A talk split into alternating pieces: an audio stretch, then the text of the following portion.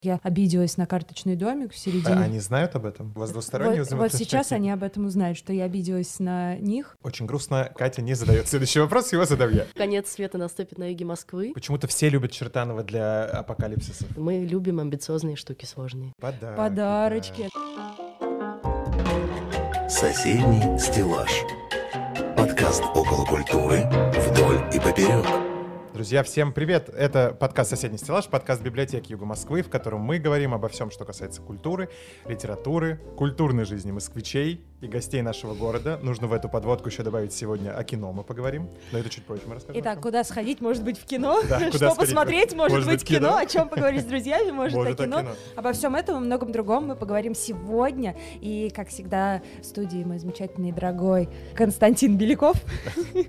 И Екатерина Высочина, все неизменно. Все еще по сугробам мы пробираемся в студию и пытаемся для вас снимать очаровательные выпуски, чтобы были они регулярны. И это здорово, потому что мы уверены, что так и случится сейчас, на самом деле. Мы уже знаем, что так и будет случаться. Да, Поэтому все выпуски регулярные. Мы не прервемся, как мы сделали это перед Новым годом. Не переживайте, следите за нами и подписывайтесь на канал. Друзья, у нас есть всегда гость, конечно же, это во-первых. Во-вторых, у нас есть рубрика «Кто такая?». Нам редакторы даже пишут, кто такой или кто такая. Поэтому сейчас будем читать, потом мы попросим подтверждение или опровержения.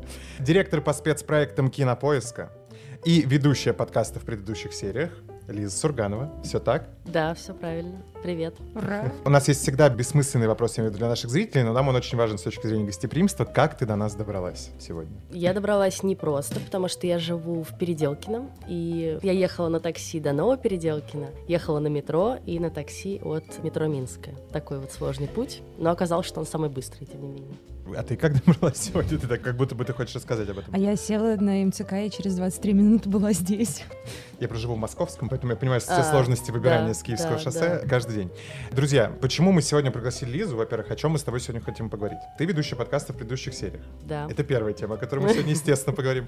А вторая тема — везде есть разночтение твоей должности. Ты и директор по спецпроектам, насколько мы понимаем, и главный редактор Нет, «Кинопоиска». нет разночтений, просто я была главным редактором пять лет, Ага. вот, и перестала им быть в ноябре, собственно, прошлого года. Но мы про это как-то активно не заявляли. Я писала в своем фейсбуке просто, что я ухожу Мгм. и буду теперь заниматься больше своими проектами, но осталась в кинопоиске и занимаюсь какими-то отдельными штуками, которые мне симпатичны, про которые мы договорились.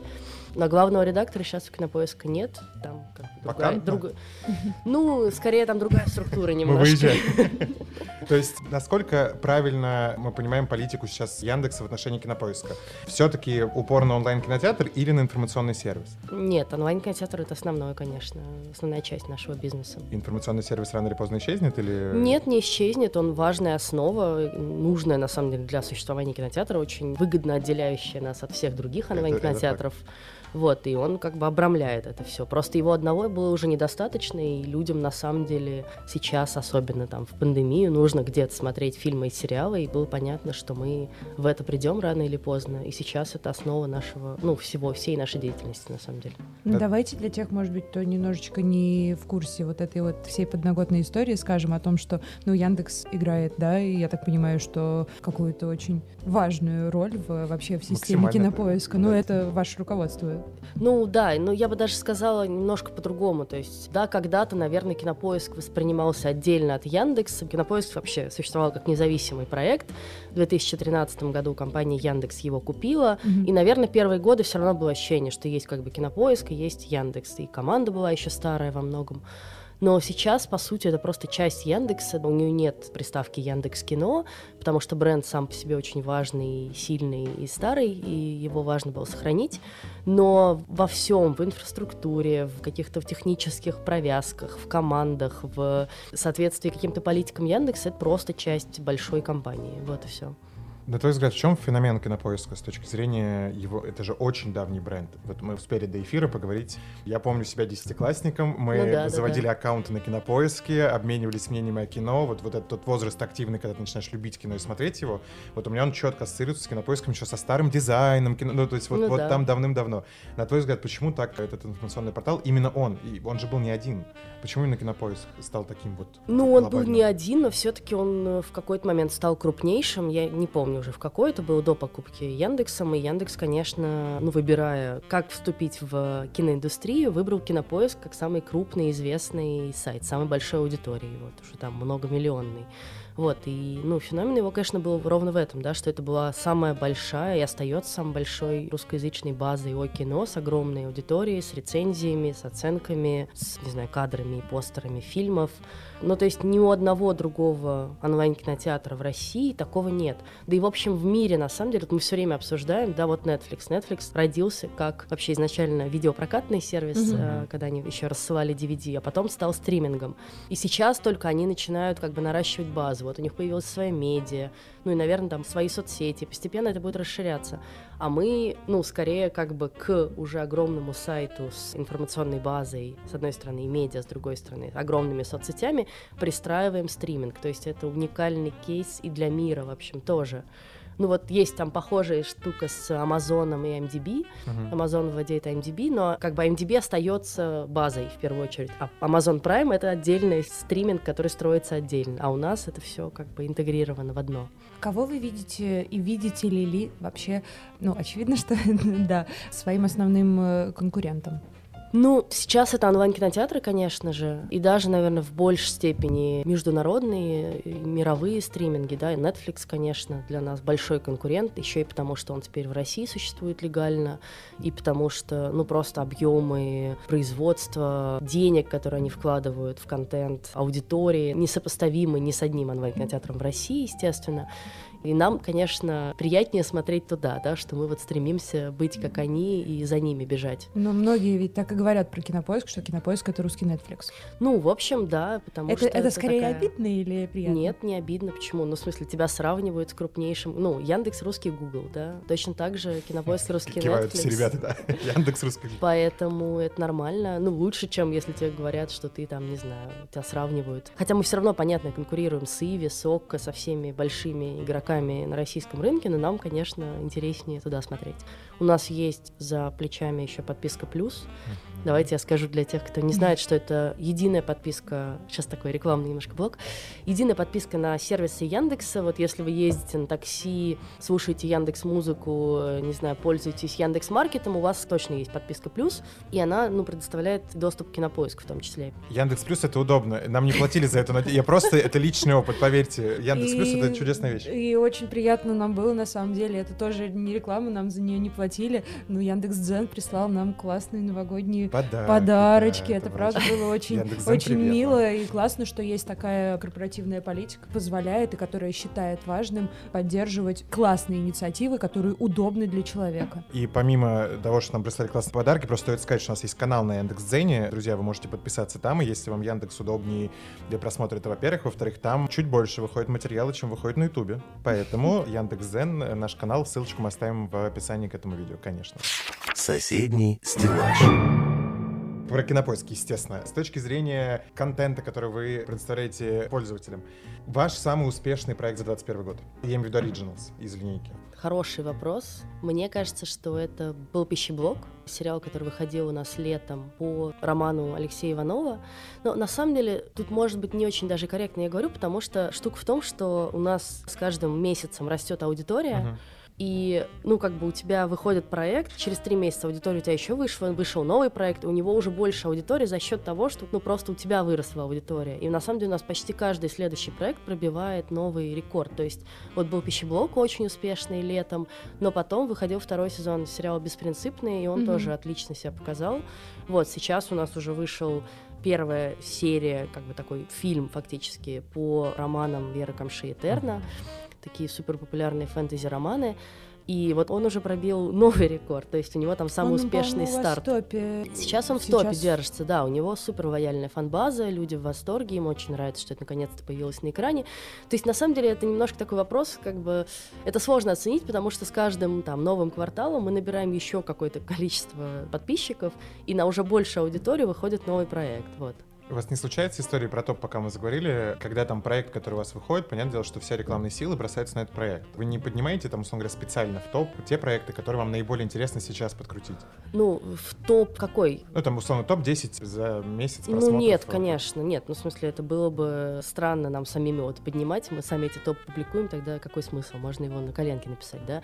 Нет, ну смотрите, здесь, конечно, такая немножко сложная штука, потому что понятно, что когда выходит большой для нас проект, сериал или фильм, в который мы вложили много денег, то у него большая рекламная кампания. Мы вкладываем деньги в его продвижение. У него наружная рекламная кампания в городе, да, вот сейчас везде висели по городу постеры, терны, билборды, иногда реклама в телеке, реклама в интернете. Ну и понятно, что за счет этого мы как бы раскручиваем проект. Конечно, мы ему не накручиваем просмотры, оценки, в это мы никогда не лезем, потому что нам самим важно посмотреть, насколько... Uh-huh. Ну иначе это, знаете, как... Ладно, сейчас не хочется дурацких сравнений, но это когда тебе как бы вот представляют какую-то определенную картинку мира, и ты в ней думаешь, о, мы классные. Ну, в смысле, зачем нам ее себе создавать? Нам важно объективно понимать, что вообще случилось. Получился проект, не получился.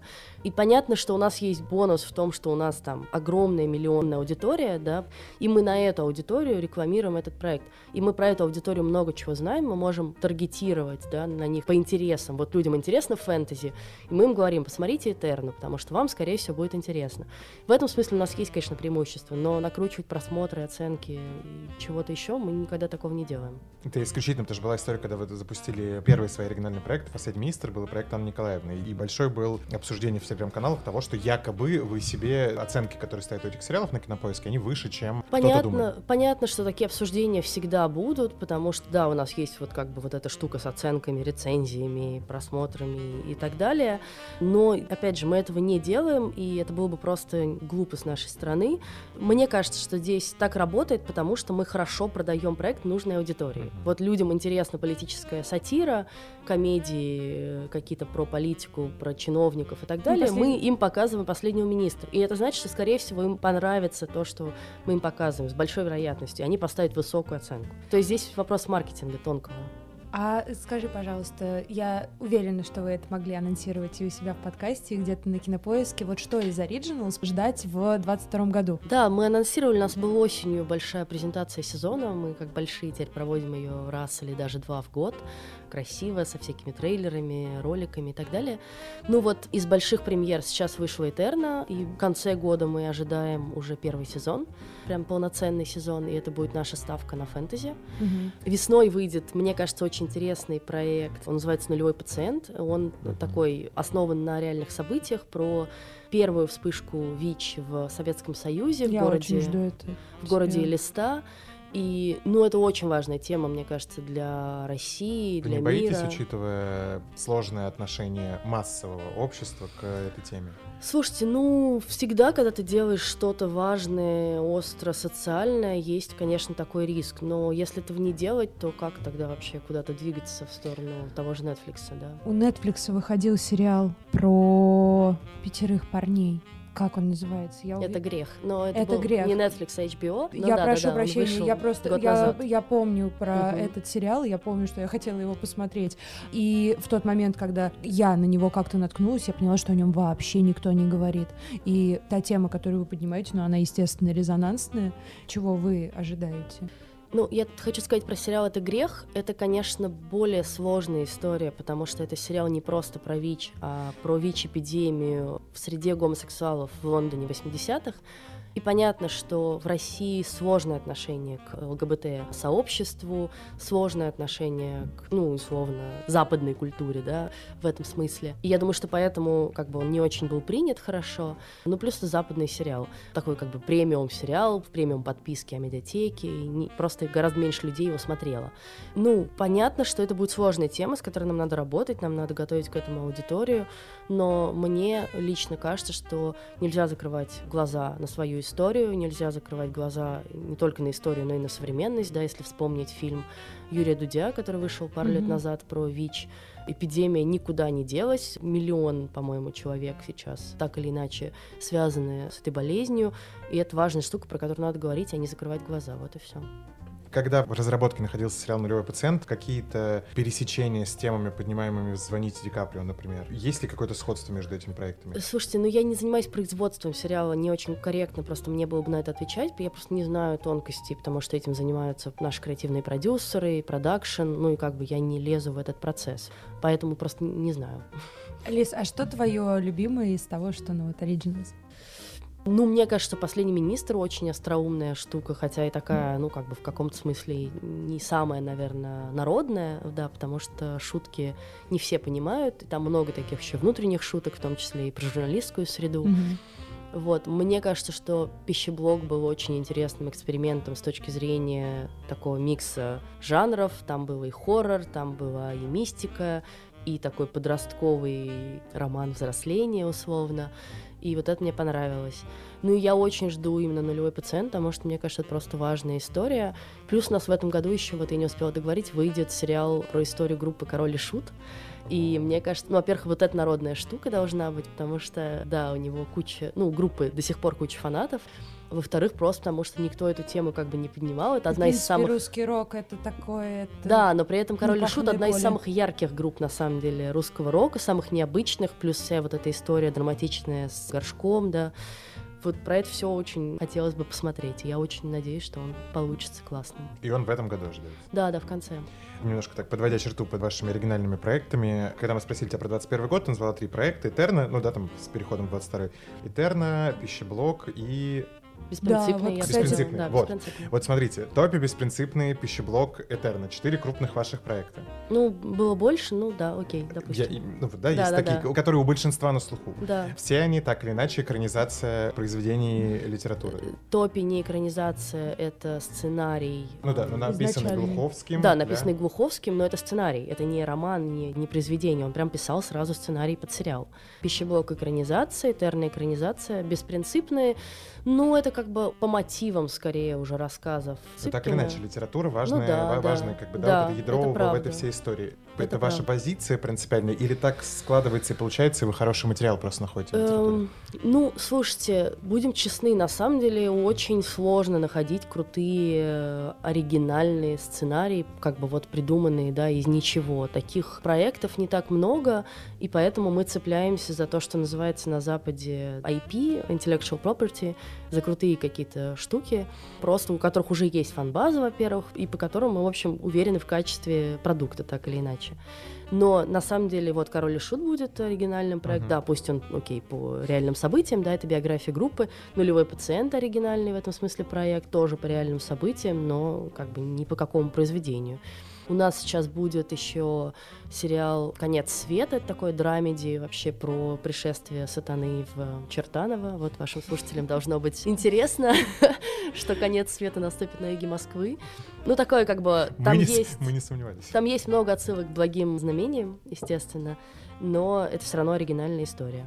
Почему-то все любят Чертанова для апокалипсиса. Ну, там классные пейзажи, классная Мгм. архитектура, вот это все. Это точно. Приезжайте в библиотеку Чертанова и в библиотеки Юг Москвы, раз уж Яндекс Пока не живы еще. Да, пока, пока они еще живы. Говоря про сериалы дальше, да, про литературу и так далее, есть же важная история с комиксами, которые вы начали развивать. Я так понимаю, что Да, да, Кинопоиск да. активно поддерживал историю майора Грома, да, и всю экранизацию. Вы Да. крупное значение имели. Ну, мы сопродюсер фильма. Вот. да. У вас правда была вера в то, что это сработает, я имею в виду с точки зрения того, что российские фильмы по комиксам вообще возможны? Ну, конечно, да, но почему нет? Во-первых, У вас комиксы... были опыты до этого, предыдущие, которые не очень заходили? Ну да, но мне кажется, их было на самом деле не очень много, будем честны. Понятно, что не обязательно с первым же опытом ты должен выстрелить. Мне кажется, что мало кто пытался, потому что это много денег, это сложно, это дорого, потому что, ну, во-первых, это права на комиксы, на экранизацию, во-вторых, это просто много денег в производство фильма или сериала. Но мы в них верили, потому что Bubble самое успешное комикс-издательство в России, их очень хорошо знают, их очень любят, ждали, мне кажется, фанаты давно ждали экранизаций. Вот когда-то там пару лет назад выходила короткометражка «Майор Гром», и она прям супер успешной была, хотя там еще были другие актеры, и вообще все немножко по-другому. Ну и как бы успех «Майора Грома» в интернете это показал. Даже на Netflix, вот, пожалуйста, да, в мир вышел как бы русский проект. Ну, безусловно, это не уровень Marvel пока, будем честны. Ну, в смысле, это просто другой совершенно масштаб. Но почему бы в эту сторону опять же не... ст- Почему не быть амбициозными? Вот. Мы любим амбициозные штуки сложные. Но вы вселенную будете расширять, Да, да, мы э, уже заявили, что у нас будет сериал по комиксу «Красная фурия», мгм. про, собственно, женщину, супергероиню. И мне кажется, это очень классно, потому что, опять же, очень хочется, чтобы появлялось много сильных женщин на экране, интересных женщин. на А есть ли экране. какой-то анализ зарубежной аудитории, реакции зарубежной аудитории на вот эти наши сериальные проекты, которые так или иначе, да, не перекликаются с Марвел? В смысле, «Майор Гром»? Ну вот пока только «Майор Гром». был. Ну, слушайте, он был в топе Netflix в июле, по-моему, вот Мгм. когда его купил Netflix и выпустил у себя. Мы не знаем, естественно, внутренних цифр, потому что ну, Netflix не расскажет их нам. А А, правообладателям не, не раскрывает информацию? Нет, ну, во-первых, как бы все-таки здесь немножко разная штука. Мы правообладатели на территории России и СНГ и сопродюсеры фильма, но как бы история с Netflix это уже более масштабная штука. Так вот, Netflix не раскрывает эти цифры, но мы видели большой интерес. Фильм попал в их топ, люди писали про него какие-то классные отзывы в интернете. Ну, по каким вот косвенным признакам ты можешь судить о том, что это было интересно. Друзья, читайте комиксы, смотрите «Майора Грома», первый фильм, и ждите другие проекты, которыми Кинопоиск выступает с продюсерами по вселенной Баббл, потому что проекты классные, и мы все, ну, я лично советую, потому что я смотрел, и мне И кажется, это это не мой вкус, поэтому здесь я ничего не могу сказать. очень грустно. Катя не задает следующий вопрос, его задам я. Соседний стеллаж. Отойдем от проектов Кинопоиска и такой чуть-чуть более глобальный разговор. Весь принцип Кинопоиска строится на платной подписке и на том, что, да, есть большой пул фильмов, сериалов, которые в подписке, и есть там некоторые отдельные премьеры и фильмы, которые ты можешь докупить, если, да, там это супер новая, да, какая-то история, естественно, ты платишь за нее как в кинотеатре. Насколько, по твоим ощущениям, российская аудитория все-таки перешла к лицензионному контенту? Потому что очень долго у нас это не работало именно из-за того, что наши зрители не готовы платить за контент. Слушайте, я верю в удобство. Я верю в то, что люди готовы платить на самом деле за удобство. За комфорт. Да, за комфорт. Мы видим, что когда появилась Product Placement Яндекс Лавка, куча людей готовы платить за то, что им в течение 15-20 минут привезут домой молоко, хлеб, яйца и какие-то, ну, в общем, все, что они захотели, да, кофе и так далее. Это супер удобно. Точно так же со стримингами. Чтобы скачать фильм или сериал с торрентов, надо включить VPN, найти этот торрент, найти хороший файл. Сейчас я такой прям инструкцию, да, делаю. Ну, окей, я это делала, давайте будем честны. Очень много разных действий предпринять, подождать, пока он скачается, качество может быть плохое, озвучка может быть не очень. Там как бы много сразу включается препятствий. Вот, понятно, что какие-то люди по старинке это продолжают делать, но мне кажется, что на самом деле людям гораздо комфортнее уже включить стриминг, ну, любой, да, сейчас не буду говорить конкретно про кинопоиск, найти там быстро фильм или сериал, включить его, ничего как бы не... Пред... И все, это буквально там пара нажатий кнопки на телевизоре или на компьютере. И, ну да, и удобно, что это в любом устройстве, да, потому что вот Мгм. ты скачал этот фильм или сериал условно с торрента, и он у тебя лежит на компе. Дальше, чтобы посмотреть его в телефоне, тебе надо его куда-то перенести. Ну, короче, опять начинается какая-то сложная тягомотина. Вспоминаю Вот. эти школьные годы, когда это все происходило, Да. и мне прямо это сам... Единственный у меня вопрос всегда про то, что, да, это удобно, безусловно, там и, условно говоря, в Москве я понимаю, почему этим пользуются, и скорее переходят, да, там на историю платных подписок, потому что это правда удобно. Анализируя аудиторию, вы видите эту ситуацию только по Москве или вообще в целом по стране? Нет, Потому у нас кажется, федеральная аудитория. Ну вот я говорю, у нас 6 миллионов человек, конечно, большая часть в Москве, но это не все 6 миллионов в Москве. Ну и понятно, что когда у Россия тебя не как бы- заканчивается на этом городе, слава богу. и- Не, Нет, что я хочу сказать. Понятно, что это некоторые luxury, да, это не первой необходимости штука, когда у тебя небольшая зарплата или пенсия или стипендия, то понятно, что тебе сложно, наверное, потратить еще деньги на подписку на онлайн-кинотеатр. И пока это так, конечно, ну, какое-то количество людей будет предпочитать искать контент бесплатно, пиратить его. Ну, то есть это просто связано с благосостоянием населения, и, конечно, оно в годы пандемии еще сократилось, и вот там были какие-то исследования, что количество пользователей там, пиратского контента выросло Мгм. из-за пандемии. Все это понятно, потому что у людей просто стало меньше денег. Но при этом мы увидели, что точно так же и у нас выросло количество подписчиков, которые просто не могли ходить в кино, или считали, что на самом деле они готовы заплатить там 300 рублей в месяц за то, чтобы получить практически безлимитный доступ к развлечениям у себя дома, да, когда ты ничего не можешь делать больше. Ну, это такой как бы двойственный процесс. А у меня такой вопрос. Ты в последний раз сама когда была в кино? Вот кино, куда надо прийти ногами, сесть По- и посмотреть. Вообще, я очень люблю ходить в кинотеатры. Я на самом деле совершенно не придерживаюсь той точки зрения, что кинотеатры умрут или должны умереть. Мне кажется, что должен сохраняться и такой тип просмотра, и такой, это совершенно другой опыт. И, ну, для меня важно ходить в кино на какие-то фильмы, которые мне кажется важным посмотреть на большом экране, во-первых. Во-вторых, ну, я понимаю, что часто, если я пропустила фильм в кино, то я, может быть, потом уже его не посмотрю онлайн, просто потому что у меня к этому моменту накопится еще там куча сериалов и каких-то проектов, которые только онлайн, например, доступны. Но я стараюсь ходить раз или два в месяц. Последний раз я была в начале января на «Человеке-пауке», которого пропустила в декабре. Но это был странный опыт, потому что я пришла... Ну ладно, не буду говорить кинотеатр. Ну, короче, там что-то случилось в кинотеатре, и первые полчаса фильма был включен свет в зале. Это было отвратительно. Ну, то есть, как бы, все по очереди. Там сидел человек, ну, 20-30 в зале, потому что уже все посмотрели фильм. Я пошла там в какую-то последнюю волну вечер буднего дня, и вот они все по очереди сходили, уже сказали, выключите свет, я сходила, не знаю, что там случилось, но, короче, вот первые полчаса фильма были сильно испорчены. Но такое редко происходит, будем честны. Мне кажется, просто конкретно с этим фильмом вообще, сколько не слушаю историю, во-первых, кинотеатры не были готовы к такому наплыву зрителей, которого ну, у них давно не было. Да, это правда, и это самый рекордный по сборам фильм, вышедший в пандемию, и там один из самых рекордных фильмов Марвел, это очень круто. Марвел и Sony. Там сложная штука. У Sony самый, по-моему, вообще большой рекордсмен. Короче, про кинотеатры. Я, правда, очень люблю ходить туда. Единственный минус кинотеатров, ну, есть технические штуки, но это редко бывает. Второй минус кинотеатров — это люди. Потому что я, на самом деле, испытываю огромное удовольствие, если я в зале одна или, там, не знаю, три человека. Вот мне редко, когда нужно, чтобы вокруг меня сидела толпа. Только, наверное, вот на фильмах по Марвелу, вот на «Мстители» я ходила, вокруг сидела куча фанатов, и ты заражаешься вот это этим, как, шоу, как бы... Этот умер, этот воскрес. И вот на «Человеке-пауке» я пожалела, что у меня не было такой аудитории, потому что там, конечно, очень много таких фан-сервисных штук. Вот этот появился, этот появился, и ты такой, вау! Но ты как бы не можешь это ни с кем разделить, особенно в зале включенным светом.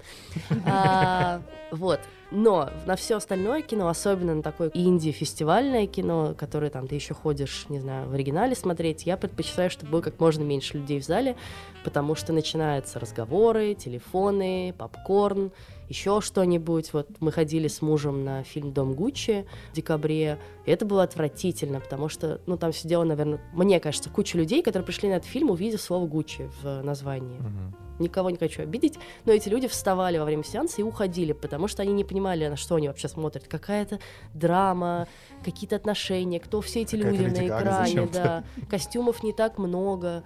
Ну, это было неприятно. Разговаривали во время сеанса. Ну, вот это, когда тебе приходится вставать, подходить к кому-то и говорить, пожалуйста, вы мешаете мне смотреть фильм, или там в телефон, да, человек mm-hmm. смотрит, у него экран светится на весь зал. Вот это все минусы. Говоря о Доме Гуччи, твое какое отношение к этому фильму? Такая краткая рецензия. Э, ну, я не могу сказать, что это мой любимый фильм. Мне было интересно его посмотреть. Мне кажется, там очень крутые актерские работы. И Леди Гаги, и Адама Драйвера, и совершенно неожиданный там Джаред Лето, которого просто я смотрела, я пыталась понять, это он. Я знаю, что он там снимался, но это же не он. Ну, как бы это точно не может быть он.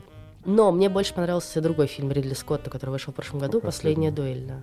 Да, я, честно говоря, тоже больше на стороне последней дуэли. Нет, я тоже, я Дом Гуччи исключительно э, любовь моя к Леди Гаги, она никогда не умрет, но да, последняя дуэль, конечно, сильнее намного фильма. Как мне показалось, Дом Гуччи подзатянут сильно, и вот это вся отсутствие динамики этой истории, оно играет в минус этому фильму, поэтому не совсем. Мне кажется, еще вот это пропала доволен. перчинка, вот то, о чем ты говоришь, там по-любому там столько было ну, драмы. Во-первых, драма, во-вторых, потом там началась история про то, что у Гаги с Сальмой Хайек была совместная любовная сцена, как оказалось, ее эту сцену вырезали, Гаг вся сокрушалась потом на эту тему. Ну, в общем, да, мне кажется, что они немножко... Возраст режиссера, как мне показалось, сыграл... Я обожаю Ридли Скотта, Не, но его ну... уже такая умудренность... В общем, было ощущение, что это фильм снят человеком с позиции уже своего возраста. Ну, типа вот так, сверху. Немножко, да. Слушайте, но при этом его возраст не помешал ему в последней дуэли, и вообще, много ли вы знаете режиссеров 80-летних, которые снимают столько фильмов? Вот у него два фильма Нет, вышло в прошлом году. Ну, понятно, что это там из-за пандемии подвинулось, но все равно вообще Ридли Скотт на коне и еще всем покажет. Соседний стеллаж. Лиса, у меня к тебе такой вопрос. Сложно ли тебе оставаться объективной, учитывая то, что твоя работа напрямую связана с постоянным просмотром разного кино, сериального контента, а тебе все-таки и рекламировать это приходится, а вкусовщины ее ну, не убрать, да? Там что-то нравится, что-то в любом случае не нравится. Ну, во-первых, я не кинокритик. Это важное, мне кажется, замечание. Я никогда себя не считала таковым и не причисляла. И, ну, в этом смысле у меня немножко проще позиция. И на самом деле она во многом субъективная. Вот если говорить про редакционную политику кинопоиска, то мы, конечно, стараемся быть объективными в том смысле, что мы рассказываем про разные фильмы и сериалы. Потому что мы понимаем, что, может быть, нам, вот конкретному этому редактору или автору нравится такое-то кино, но все смотрят Человека-паука, например, да, или все смотрят сериал Сваты, и это нормально, и это интерес аудитории, и это здорово, и ты про это рассказываешь, да, и ты пытаешься разобраться, в чем как бы феномен этой популярности. И твои личные вкусы здесь не должны на это влиять. Но с точки зрения того, как я, например, высказываюсь в подкасте или в соцсетях, я не чувствую себя ничем связанной. Ну, единственное, что я очень не люблю оскорбительную критику, ой, ну там вообще забыли оператора пригласить. Ну, это такое, как бы, во-первых, это непрофессионально, во-вторых, это оскорбительно. И мне кажется, если ты аргументированно говоришь, вот здесь, мне кажется, кажется, вот этот не очень работает, или вот это меня не очень убедило, и это абсолютно нормально. Когда ты начинаешь кого-то оскорблять или просто говорить комментарии, которые свидетельствуют о твоем непонимании индустрии, ну, если ты говоришь там про фильм с многомиллионным бюджетом, снятый на Западе, что там, не знаю, вообще плохой свет, плохой звук, ну, как бы, скорее всего, ты просто не понимаешь, как это работает, вот, мне кажется о твоих личных вкусах. Твой, не знаю, любимый режиссер, твой какой-то вот сериал, который ты считаешь эталонным, по примеру, чего хотелось бы еще как можно больше работ видеть. А, ну, нет такого одного, как нет и одной любимой книги, да, нет одной какой-то единицы контента, про который скажу, вот это все мой номер один. Я люблю драматические сериалы, ну и такие даже драмеди скорее, да, драматические сериалы с какой-то комедийной линией. И таких сериалов становится все больше, мне это очень нравится, в том числе и в России они появляются. Наверное, один из любимых моих сериалов — это сериал «Дрянь» Фиби Уоллер-Бридж. Ну вот это для меня прям идеальное сочетание и очень напряженной драматической линии, при этом какого-то юмора вот уже на грани, да, совсем, ну, откровенности просто сценаристки и режиссерки. Вот. Я люблю очень сериал «Хорошая жена». Это такой американский, ну, как бы процедурал, но в общем, он рассказывает про жизнь чикагских юристов. Каждая серия примерно это разбор какого-то кейса. Вот кто-то к ним пришел, им нужно выступить адвокатами этого человека. И это очень интересно, это очень злободневно, потому что его авторы как бы смотрят прям на повестку, да, американскую, и ее все время внедряют в сериал. Вот когда появился Трамп, там пошел Трамп уже в сиквеле этого сериала. До этого там были все и прослушки со стороны Агентства национальной безопасности, реальные герои в сериал прослушивали, это было дико смешно. Вот. Ну вот как бы вот эта смелость в том, чтобы все современные, болезненные, сложные темы туда вставлять и при этом делать из этого как бы увлекательный действительно контент, это классно. Ты представляешь подобного рода сериал у нас? Как хорошая жена нет, хотя его переснимали, по-моему, на НТВ выходило, но когда ты думаешь про сочетание НТВ и юридический процедурал, ты думаешь, окей, это фэнтези. Ну, потому что, будем честны, у нас с судами все очень сложно. Сложно себе представить объективный сериал про эту реальность. Ну, фэнтезийный, да, вот как бы оно могло быть в прекрасной России в будущем. Но оно нет. Какая там страна была? Кракожия из терминала? Ну, какая-то, да, выдуманная. В общем, короче, на самом деле и дрянь пока сложно представить, наверное, хотя мы больше к этому идем и приближаемся.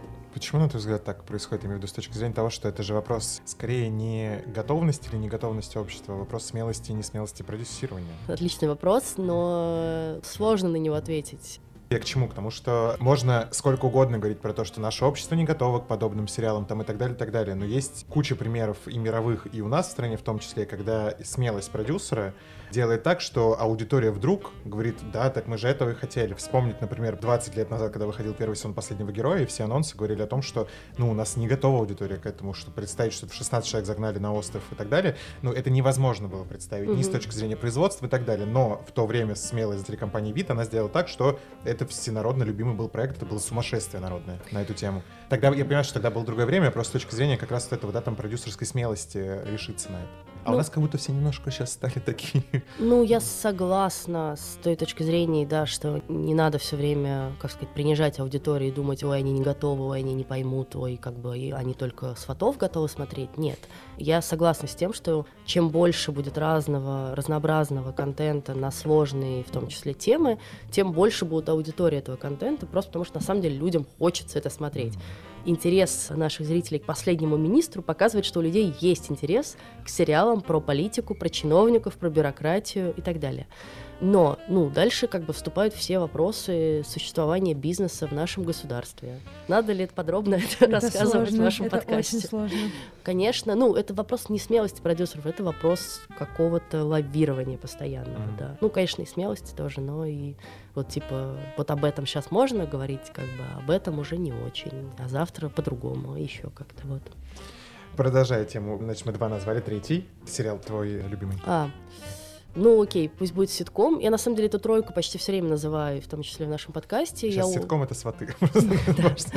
я не смотрела, хотя думаю, что там наверняка что-то есть я про сватов очень смеюсь, потому что недавно читал большой серьезный разбор на тему того, в чем феномен успеха сватов. И я понимаю, что, ну, то есть я не смотрел, я приблизительно понимаю, о чем речь, вот этот прочитать огромный текст на тему того, почему реально это Я вам больше и- скажу. Сегодня вечером я приеду к себе в свой отчий дом, где мои мама и бабушка, но сейчас я живу не с ними. Я сегодня вечером прекрасно понимаю, что у нас будут сваты. Есть какой-то канал, который весь, весь вечер, где-то начиная, наверное, с 7 и заканчивая глубокой, ну вот, то есть как-то мы ложились, уже было начало первого, и я понимала, что сваты еще не закончились. Я думаю, сколько у них сезонов? И я Семь всего лишь. и я залезла, и я вижу, что там действительно 7, по-моему, Семь, семь, семь. семь. Ну, видимо, какой-то вот недавно вышел. Я говорю, бля, 10 минут было лот грида на тему, почему В общем, вот, и я, и я думаю, они же, получается, без конца его мотают. То есть, типа, ты за день просмотришь все, за вечер можешь просмотреть целый сезон, и за неделю ты просмотришь весь фильм.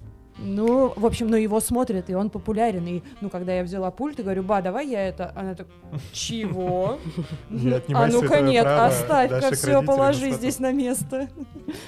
Ситком? Да, ситком не сваты на ту же букву. Это ситком сообщества или комьюнити, называется по-английски. Во-первых, я люблю ситкомы. Вот мы, например, с моим соведущим Ваней Филипповым все время спорим, он небольшой фанат ситкомов, а я прям... Для меня это такой, ну и guilty pleasure, и Мгм. тот жанр, который ты можешь включить, когда ты устал, когда тебе ничего не хочется делать, или когда там завтракаешь, у тебя есть 20 минут в любом вообще режиме, и это классно. Почему я люблю сообщество? Потому что это очень крутой, такой метамодернистский, на самом деле, проект с кучей отсылок к другим фильмам, сериалам, жанрам. Там есть гениальные серии, которые полностью сняты, не знаю, как вестерн, а потом Мгм. следующая серия может быть снята как Звездные войны, а потом может появиться просто серия, которая сделана как пластилиновый мультфильм. При этом интересные герои, неоднозначные. Ну, там, один герой, вот у них есть супер расист и сексист, есть при этом чернокожая женщина в группе, мать там какого-то количества детей, есть бабник, есть феминистка, и вот это вот все время сочетание вот этих как бы несочетаемых людей в одном коллективе, это очень классно. Ну, это такой привет Рики Морти, ну, понятно. Ну, там Откуда создатель растут, да. один, на самом деле, Дэн Хармон, он прям, мне кажется, один из самых талантливых вообще людей. Но это далеко не для всех сериалы, ну, Ну, да, да, да. Я себе записал. многие говорят, что после первого сезона все пошло на спад очень сильно. Ну, не, я не согласна, что первый сезон, мне кажется, первые четыре вот прям топ, а то потом у них начались какие-то проблемы с создателями, уже писали другие люди, вот там все развалилось, да. Я обиделась, ну, у меня есть такое, что я иногда обижаюсь на сериалы. Вот я обиделась на «Карточный домик» в середине. А они знают об этом? То есть это у вас двусторонние Вот, вот сейчас они об этом узнают, что я обиделась на них. В середине первого сезона мне показалось, ну не в середине, уже к концу, мне показалось, что я знаю все, что будет, что мотивация героев пропала, что все уже дальше притянуто за уши. Мне все говорят, Кать, ты сильно ошибаешься, но обида слишком сильна. У меня есть То есть еще... ты сама себя накрутила, сама себя придумала Я и, же и женщина. обиделась. Да-да-да, я, я не, не так будем так говорить. Это про вот ваши оправдания. Дальше у меня есть сериал, ну как, он у всех есть, конечно, «Винил». Это очень не новый сериал, но он уже скорее сильно старый. На него я обиделась за то, что был краудфандинг на сбор средств, связанный со съемкой второго сезона, а его не сняли. Ну вот это согласна уже. Вот это- причина. Конечно, я ж поэтому и А. обиделась, причем я тремя тысячами рублей Оп. поучаствовала, а я на тот момент Ты была... сколько ж ты А я на тот момент была студенткой второго курса. Ну, то есть это прям было, это вся моя стипендия была. Надо Настолько мне хотелось и требовать обратно. Вот да. И еще у меня была какая-то обида на кого-то. А, комьюнити. Ну, после первого сезона я... Ребята, ни один из этих трех сериалов, с удовольствием на первой серии второго сезона я сказала, что я обижаюсь. На них и По- все. По, поводу оби- Два вопроса из этого блока тогда осталось, раз мы говорим про обидный сериал. Не могу не спросить. Мы снимаем... Неважно, когда мы снимаем, мы снимаем тогда, когда выходит последняя серия продолжения «Секса в большом городе». Вы наверняка, ну, обсуждаете это Да. там и между собой, и Да, вообще. да. Твое отношение к продолжениям вообще, я имею в виду к ребутам, их же огромное количество сейчас выходит, к продолжениям вообще и конкретно конкретно к сериалу и просто так. Мне дико не нравится этот перевод, and just like that. Вот так. Как хорошо, что ты это спросил вот в той теме про обиды. Не, нет, я просто поэтому, потому что настолько краткая версия. Мы давайте прорекламируем заодно. Друзья, у нас на канале есть второй формат, который называется сериализм. У нас был пилотный выпуск, он вам очень зашел, мы видели это. Либо уже вышел второй выпуск, либо вот в ближайшее время выйдет. Поэтому для нас тема сериалов вообще близка. То, что мы, я говорю, сделали такой проект, что вот мы сидим и какие-то культовые сериалы нашего детства там, или юношества обсуждаем Мгм. с гостями студии. Вот первый сериал мы О, разбирали. «Зачарованные». Зовите. В общем, обсуждаем сериалы именно то, что для нас было ценно там в молодости, в юности, в детстве и так далее. Вот мы первый раз обсуждали «Зачарованных». «Секс в большом городе» мы, конечно, планируем, Мгм. но твое профессиональное и личное мнение на тему... Я не люблю продолжение, потому что мне кажется, что это всегда попытка сыграть как бы на вот любви, да, когда-то родившейся у людей, и давайте мы еще на этом денег заработаем. Из этого очень редко, когда получается цельное какое-то самостоятельное интересное высказывание. Как правило, это пережевывание всего того же, что ты уже видел, но в другом совершенно времени, в других обстоятельствах. И вот мне кажется, что проблема продолжения секса в большом городе ровно это. Прошло 20 лет, мы смотрим на тех же самых героинь, которые никак не изменились, вокруг них вообще другой мир, и видно, что... Ну, и там есть, конечно, попытки поиграть с этим, да, вот давайте мы про новую этику поговорим, а давайте мы поговорим, а как вот с этими всеми местоимениями быть. И она какая-то такая натужная, что первые серии меня прям выбесили. Я прям смотрела и думала, господи, это прям супер кринж, мне ужасно неловко смотреть. Такое ощущение, что вот... ну, Я даже писала про это у себя в Инстаграме, что вот у тебя была когда-то там, не знаю, допустим, у твоей одноклассницы была классная, молодая, прогрессивная мама. Она классно одевалась, она говорила про секс, она говорила про мужиков. И вот ее встретил спустя 20 лет, и она как бы все пытается быть такой же, молодиться, там, типа, сейчас я про это поговорю, про это. Но ты уже вырос, и мир вокруг изменился, и это выглядит как, типа, «Э, не надо, пожалуйста, не надо. Ну, типа, оставьте это 30-летним, сегодняшним.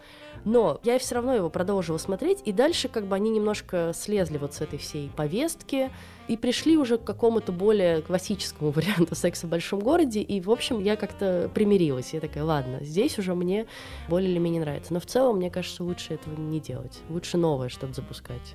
Но они же, опять же, я всегда просто оправдываю их тем, что я имею в виду в своих глазах. Я скорее положительно отношусь к продолжению, потому что смотрел, естественно, все сезоны до этого. Я прям, ну, несмотря на то, что это абсолютно женская тема, ну, больше Не, женская для Куча женской мужчин аудитории. смотрела этот сериал, да. Ну, в общем, да, у нас, я не знаю еще из своих знакомых людей, к виду парней, кто... Короче, я к чему? К тому, что они же прям, как мне показалось, они себя максимально обезопасили. То есть они не говорят о том, что там «Секс в большом городе» седьмой сезон. Они говорят о том, что это другое название, это другая история, это некий спин от этой истории. Это первая моя позиция на эту тему. Вторая позиция, было же огромное количество хейта по поводу того, что они убили Бига в первой серии. И я думаю, что это мы сделаем, внимание, спойлер, перемотайте на минуту позже. Оно же все логично. Но если вы показываете женщин в 55-60 лет, у них умирают мужья. И то, как они это переживают, Не, меня как раз совершенно не смутила история с убийством Бига. Это хороший твист, дающий какой-то... ну, дающий какой-то толчок, да, всему этому, потому что иначе не очень понятно, про что ты смотришь. Но мне при этом кажется, что мир так поменялся, а мы смотрим на героинь, которые реально живут в каком-то таком фантазийном абсолютно мире. Вот они ходят на этих своих каблуках, красить стены в каком-то шелтере. Ну, серьезно, ну, как бы сейчас уже мир гораздо более левый, что ли, да? Мгм. Вот тот же Джокер, его популярность показала, что у людей накопилось много социального какого-то гнева, да. Он про демократизм. А мы видим очень богатых, на самом деле они очень богатые, даже по меркам Нью-Йорка женщин. Кэрри продает и покупает квартиры вот такого размера, да, как, не знаю, ну, размером с этаж. Это очень дорого на Манхэттене. Которые живут Да ты в Москве, не вот то чтобы Upper. East Side такой, как бы ходят в кафе, и ты думаешь, ну окей, 20 лет назад это как-то еще было интересно. Сейчас, ну чего, зачем вообще на это смотреть, вот. Я согласна, что оторвали от реальности немножечко героини, что тогда, когда они были помоложе, и все вот это было для того, чтобы показать шик, это было, да, классно, понятно, я тоже хочу быть такой, я тоже хочу быть успешной, я тоже хочу быть там То есть независимой, ты не, не хочешь в париться. 55 лет жить на Манхэттене вот в этой А, богатой... Да, я Ты просто хочу, понимаешь, но что больше... это недостижимая Но я, я больше хочу уже. в 55 лет не стыдиться, не сомневаться и никак не скрывать того, что мне 55 лет. Мне кажется, сериал ровно об этом. Ну, типа не пытаться молодиться, по-русски говоря. Ну, блин. Какие мы сейчас дебри можем уйти. Но не будем этого делать. Мы э, оставим это для сериализма на тему секса в большом городе, который мы хотим сделать. Все, про сериалы. Последний вопрос. На твой взгляд, бум сериалов, он очевиден, да, и по всем показателям и так далее. Он начался до пандемии, это тоже нужно, ну, насколько я понимаю, да, это Ну тоже да. очевидная история. Почему, на твой взгляд, такой бум этих форматов начался? Потому что он же тоже претерпел, во-первых, изменения перед тем, как был бум. Ну, то есть я имею в виду, что если раньше сезон 23-22 серии, то сейчас сезон это 8-10 максимум. 16 в крайнем случае. Вот эта индустрия сериалов, она так взорвалась. Почему? Ну, во-первых, про сезоны это просто зависит от жанра. У ситкомов длинные сезоны, потому что коротенькие серии. Там действительно по 20 примерно и остается серий. Ну, Хотя для сейчас... кого ты снимаешь, если ты для телевидения снимаешь, то у тебя есть Ну да, но сейчас просто уже нет вот этих жестких границ. Я бы скорее про это говорила. У тебя может быть серия 20 минут, может быть 30 минут. Когда для стриминга снимаешь, то нет этого ограничения, да, там по программированию, по рекламным паузам, да, вот как в ситкомах там прям подгадывают. А теперь рекламная пауза, да, нужно сделать какой-то твист.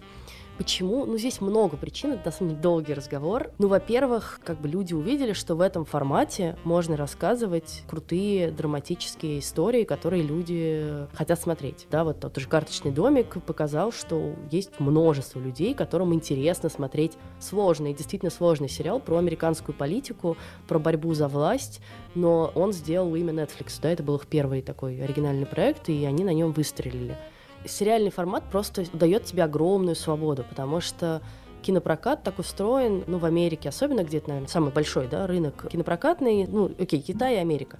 Короче, если говорить про Америку, то, как правило, поход в кино — это семейный поход. Это значит, у тебя очень много ограничений по рейтингу, по темам, которые ты поднимаешь, по длительности и так далее.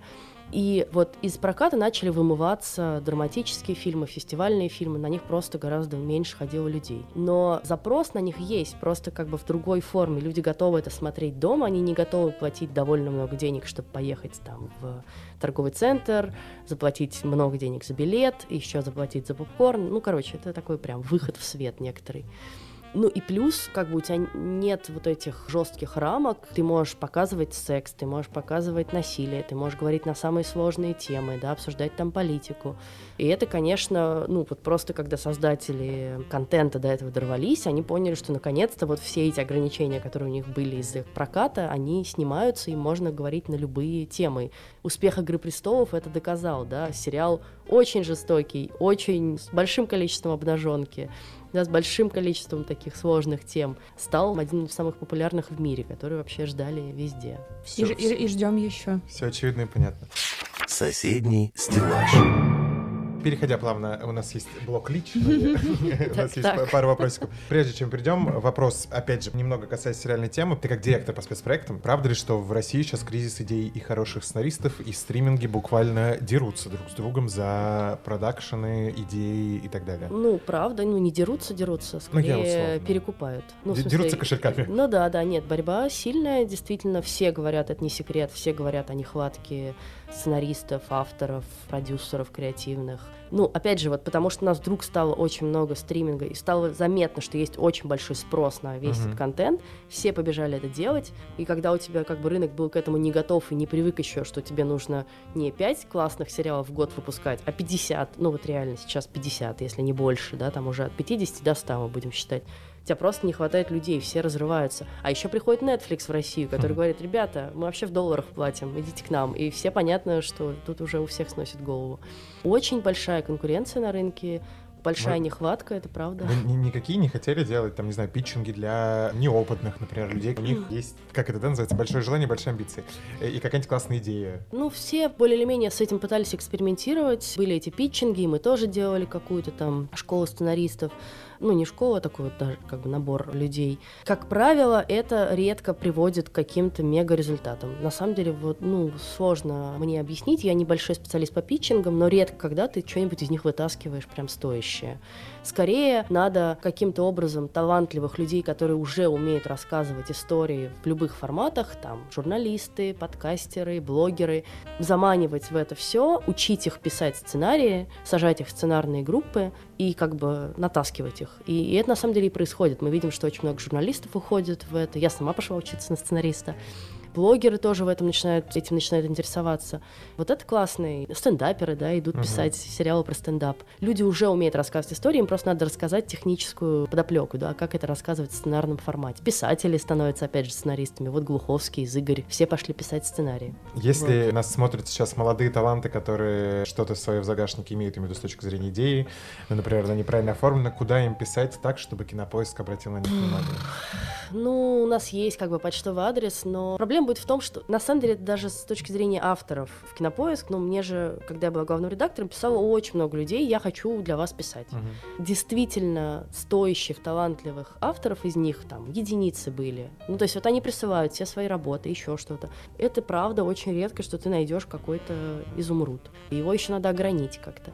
Поэтому, не знаю, Ну как попасть? Какой вот путь, правда, для человека, который хочет, который, может быть, понимает, что он действительно талантлив и хотел бы предложить свою идею? Нет, безусловно, ходить по всем возможным питчингам, везде свою идею кидать, пытаться ее предлагать продюсерам. Ну, как бы это будет сложно, но надо пробиваться, надо предлагать свою идею. да. Просто это все выглядит как такая закрытая Она школа, в которую не гораздо- попадешь. Вот ну, где? Нет, она гораздо менее закрытая. Куча, на самом деле, продюсеров пишут, вот мой ящик, присылайте туда свои идеи.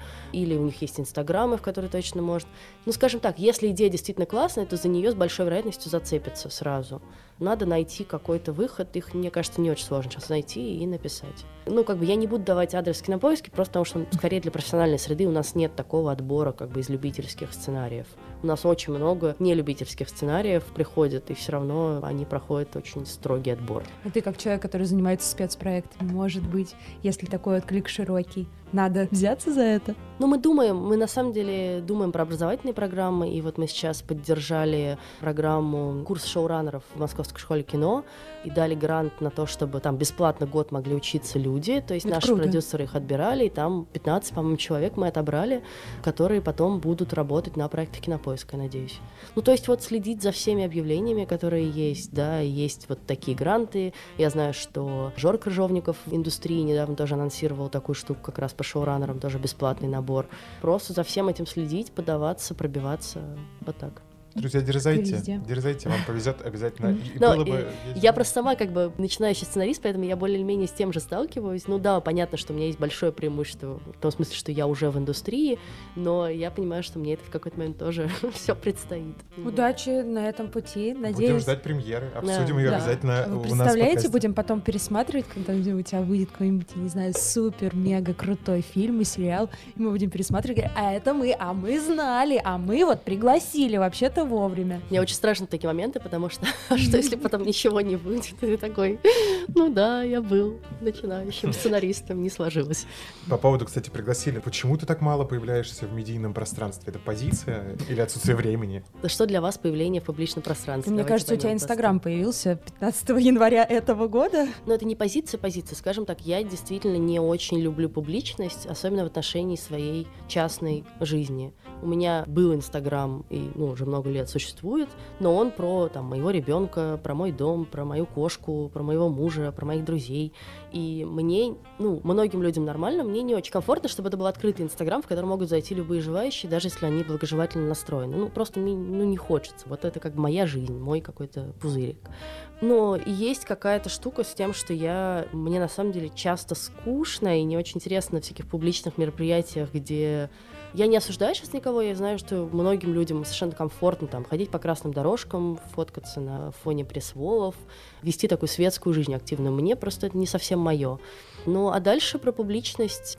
Ну, во-первых, подкаст для меня большая часть публичности. Это, собственно, место, моя площадка для высказывания. И у него большая аудитория, эти люди меня знают, и вот как бы это мне классно. Ну да, я потом завела еще публичный Инстаграм, когда поняла, что мне не хватает какого-то места для высказываний. Можно подписаться на него, его легко найти, лиза.сурганова. И это, ну, какая-то новая для меня территория, она интересная. Благодаря ему я, кажется, пришла в ваш подкаст тоже. Да, на среда гостевой редактор как раз кивает, что это было именно так. Короче, я осторожно в это захожу. Это действительно не совсем мое. Я не очень себя комфортно чувствую прям в супер публичной среде, но с этим работаю, скажем так. Мы не супер публичная среда, мы такая публичненькая, скорее, среда, поэтому... Раз уж Э. заговорили про комфорт, ну, вы Да, у Кати был, ведете... да, у Кати был вопрос про подкаст. Ну, Я как раз хотел. Мне кажется, что он любопытен, э, ответ на этот И- и вопрос тоже любопытен и для тебя. конечно. У вас есть совместный подкаст с Иваном Филипповым в предыдущих сериях, и вы с ним, я так понимаю, что друзья. Да-да-да. Как пришла эта идея? Как вам друг с другом? Насколько это комфортно? Относишься ли ты к этому как к профессиональному? Или это все-таки скорее хобби? Что это? Ой, тебя. столько вопросов. Мы Мое любимое Ваней- накидать один вопрос. Я прошу за это прощения. Накидать в один вопрос тысячу тысяч. Ну, в общем, просто раскрой, пожалуйста, эту тему. Да, ну, Сочинение. Как я провел это лето? Мы с Ваней довольно давно дружим, еще до того, как я на самом деле даже пришла в кинопоиск и вообще попала в киноиндустрию. И мне кажется, он один из тех людей, которые меня на это вдохновили и как-то поддерживали меня в этом стремлении. Подкаст родился, ну, как-то спонтанно, когда я поняла, что я смотрю довольно много сериалов, мне очень интересен этот формат, я вижу там много интересных проектов, и я вижу, что люди хотят их обсуждать. Вот они приходят в Facebook, тогда это была осень, по-моему, 18 года, выходил «Звоните Ди Каприо», и вдруг весь мой Facebook стал говорить про «Звоните Ди Каприо». Я тоже как-то участвовала в каких-то разговорах, было супер интересно.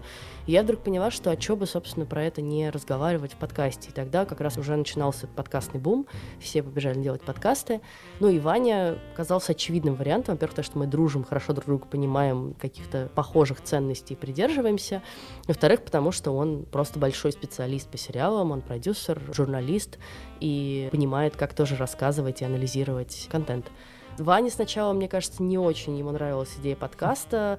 Он переживал за свой голос. Я думаю, что многие люди, которые начинают писать подкаст, у них есть такой бзик, что типа мой голос звучит странно, мне не нравится, еще что-то. Есть какое-то биологическое объяснение, почему нам не нравится, как звучит наш голос. Мне тоже сначала не нравилось, было очень странно. А потом мы как-то притерлись, и как-то оно само начало развиваться. Ну, сейчас это, конечно, профессиональное, просто потому что это довольно жесткий график. Мы каждую неделю пишем подкаст практически, то есть это надо смотреть очень много сериалов, часто смотреть сериалы, которые тебе, может быть, не очень хочется смотреть, ну, просто что их все вокруг обсуждают, типа Ведьмака. Ну, вот как бы я вообще мимо этого всего. Мимо игры, мимо книг. Но надо было его посмотреть, потому что, ну, нельзя не обсудить главный фэнтези-проект после «Игры престолов». Но в основном все-таки мы обсуждаем сериалы, которые нам нравятся. Это, конечно, сильно расширило мой кругозор сериальный. Ну вот добавило публичности, добавило уверенности в том, что я могу про это говорить, да, и как бы людям это нравится, ты видишь поддержку, ты видишь отклик, ты понимаешь, окей, значит, я не совсем все-таки тупой, нормально что-то могу про это рассказывать. Ну вот, как-то так. Нам очень с Ваней комфортно, мы не во всем совпадаем во мнениях, но у нас нету никаких жестких противоречий, и мы, в общем, всегда находим общий язык. Это круто, молодцы.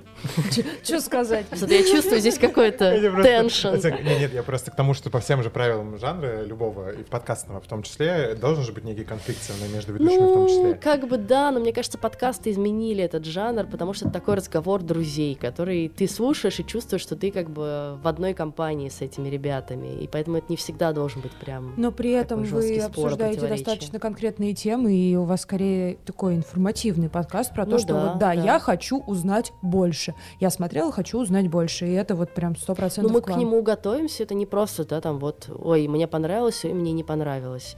То есть мы читаем какие-то интервью, Да-да-да. статьи, другие рецензии, набираем эту информацию, чтобы потом ее Сколько занимает времени подготовка к каждому выпуску, помимо просмотра? да, Это занимает больше всего времени. Ну, действительно, да, это, там правда. 8-10 часов в неделю тебе надо смотреть. Это, в общем, дофига. Ну, несколько часов, наверное, от часа до трех примерно. То есть это большая работа, Конечно. и надо это Ну, И вы понимать. делаете вдвоем, то есть у вас нет никакого там редактора, который помогает Нет, собирать нет, ну, не, ну нет, именно с точки зрения наполнения мы делаем это самостоятельно.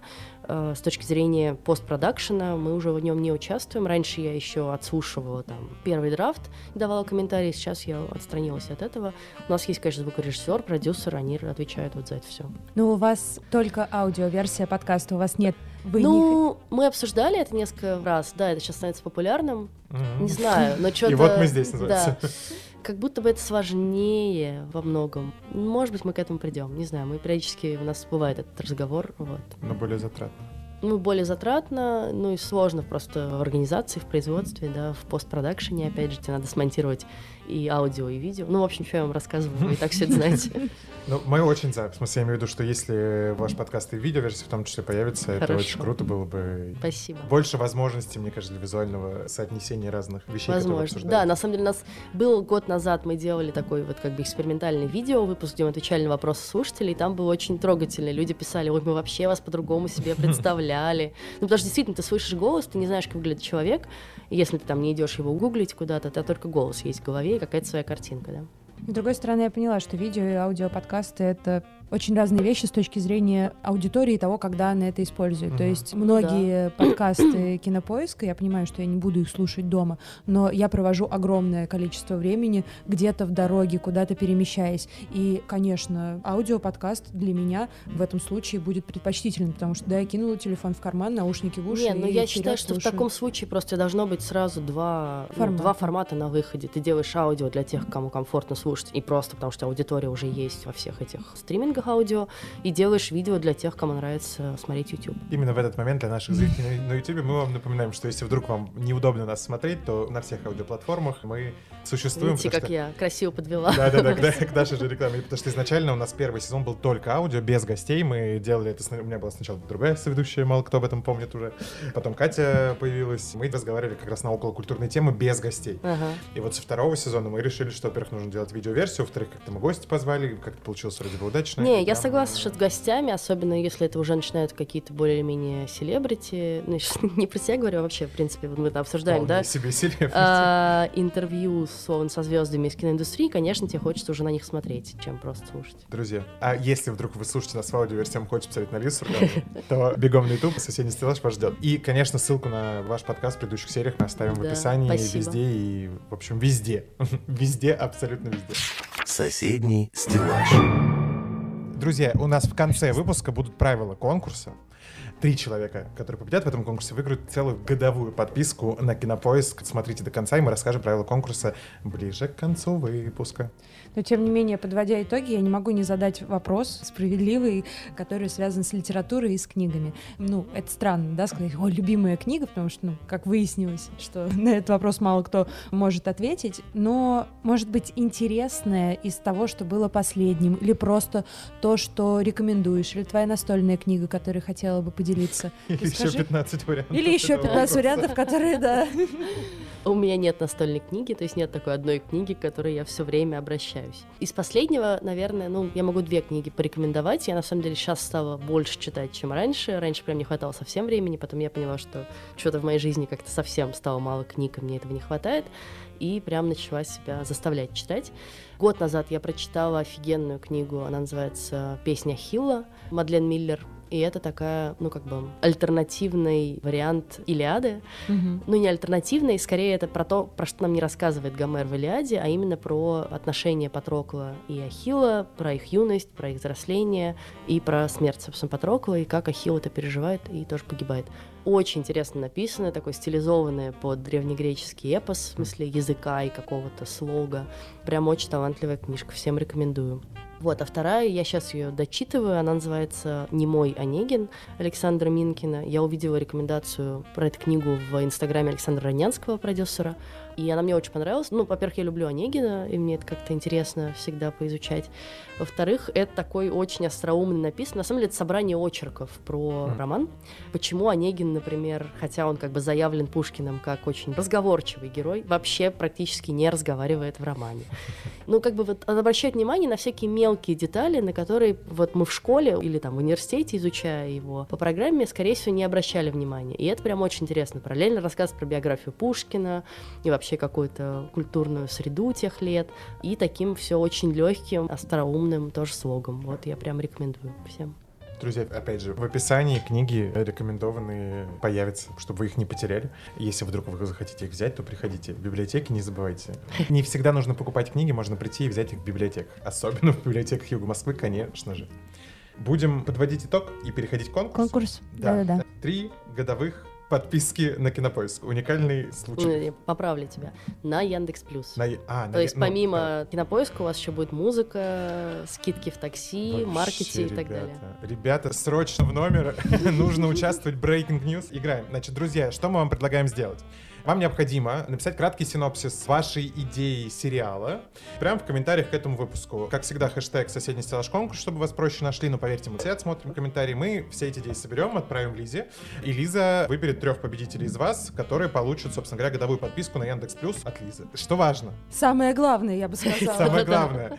Давай не будем ограничивать, но приоритет, так как мы будем отбирать те идеи, которые мы Лизе отправим, будет, естественно, сериалом о библиотеках или о библиотекарях любого жанра. Хорроры про тайные подвалы библиотеки на Ленинском проспекте, например, куда мы всех наших на гостей Вообще, мне кажется, это очень интересная и благодатная тема. Мне нравятся ограничения в том смысле, что они заставляют твою фантазию работать. Ну вот знаете, когда Влатов, там у него было крутое ограничение, что он в каждом предложении нельзя было, чтобы слово начиналось с одной буквы. И это твой мозг заставляет скрипеть, работать и придумывать более интересные штуки. Для сценаристов это важно. Если просто сказать идея любого сериала, ну, вас сейчас завалят. Поэтому давайте все-таки старайтесь, чтобы это было так или иначе связано с библиотекой, То есть библиотека может быть библиотекарями. локации, библиотекари должны быть или могут быть главными героями. Ну, в общем, да, все, дальше ваша А если вы фантазия. вдруг думаете, что ничего интересного в библиотеке не происходит, и вы давно в ней не бывали и не заходили, и не знаете, что такое современная библиотека, то смотрите другие выпуски нашего подкаста. или приходите в наши библиотеки, получите единый читательский билет, который, кстати говоря, работает во всех библиотеках Москвы, не только... Неважно, да, где вы получили. Да, неважно, где вы получили, неважно, в каком районе живете, вы можете им пользоваться в любой библиотеке города Москвы, да, ну, исключая федеральные библиотеки. В общем, поэтому у вас есть все возможности получить информацию, эту информацию обработать, создать какую-то классную идею и очень приятным бонусом получить замечательный приз. Друзья, дерзайте, мы ждем ваших идей. Как мне кажется, наш сегодня разговор, он получился, конечно, с, перефес, с перефесом, с перефесом, с перевесом в профессиональное, но у меня лично был такой интерес, собственно говоря, странно разговаривать на те темы, которые неинтересны тем людям, которые разговаривают. Спасибо огромное, что смогла прийти. Правда, Спасибо. было очень круто, и, я говорю, мне кажется, важность, да, там, периодических появлений на публике в том, что у вас огромная аудитория, я имею в виду и у Кинопоиска, и у вашего подкаста, и когда выдергиваешься из привычной сферы, да, из привычных комментариев, тебе задают те вопросы, которые ты не можешь ни контролировать, ни предсказать, но как бы для вашей же аудитории намного ценнее, мне Да кажется, не, я только за. Ну, просто да, это вот конкретные, так сказать, форматы. Мне интересно ходить в подкасты, в интервью, в меньшей степени интересно Это мы сиять на красных чтобы, дорожках. чтобы никто тебя не подрезал, да?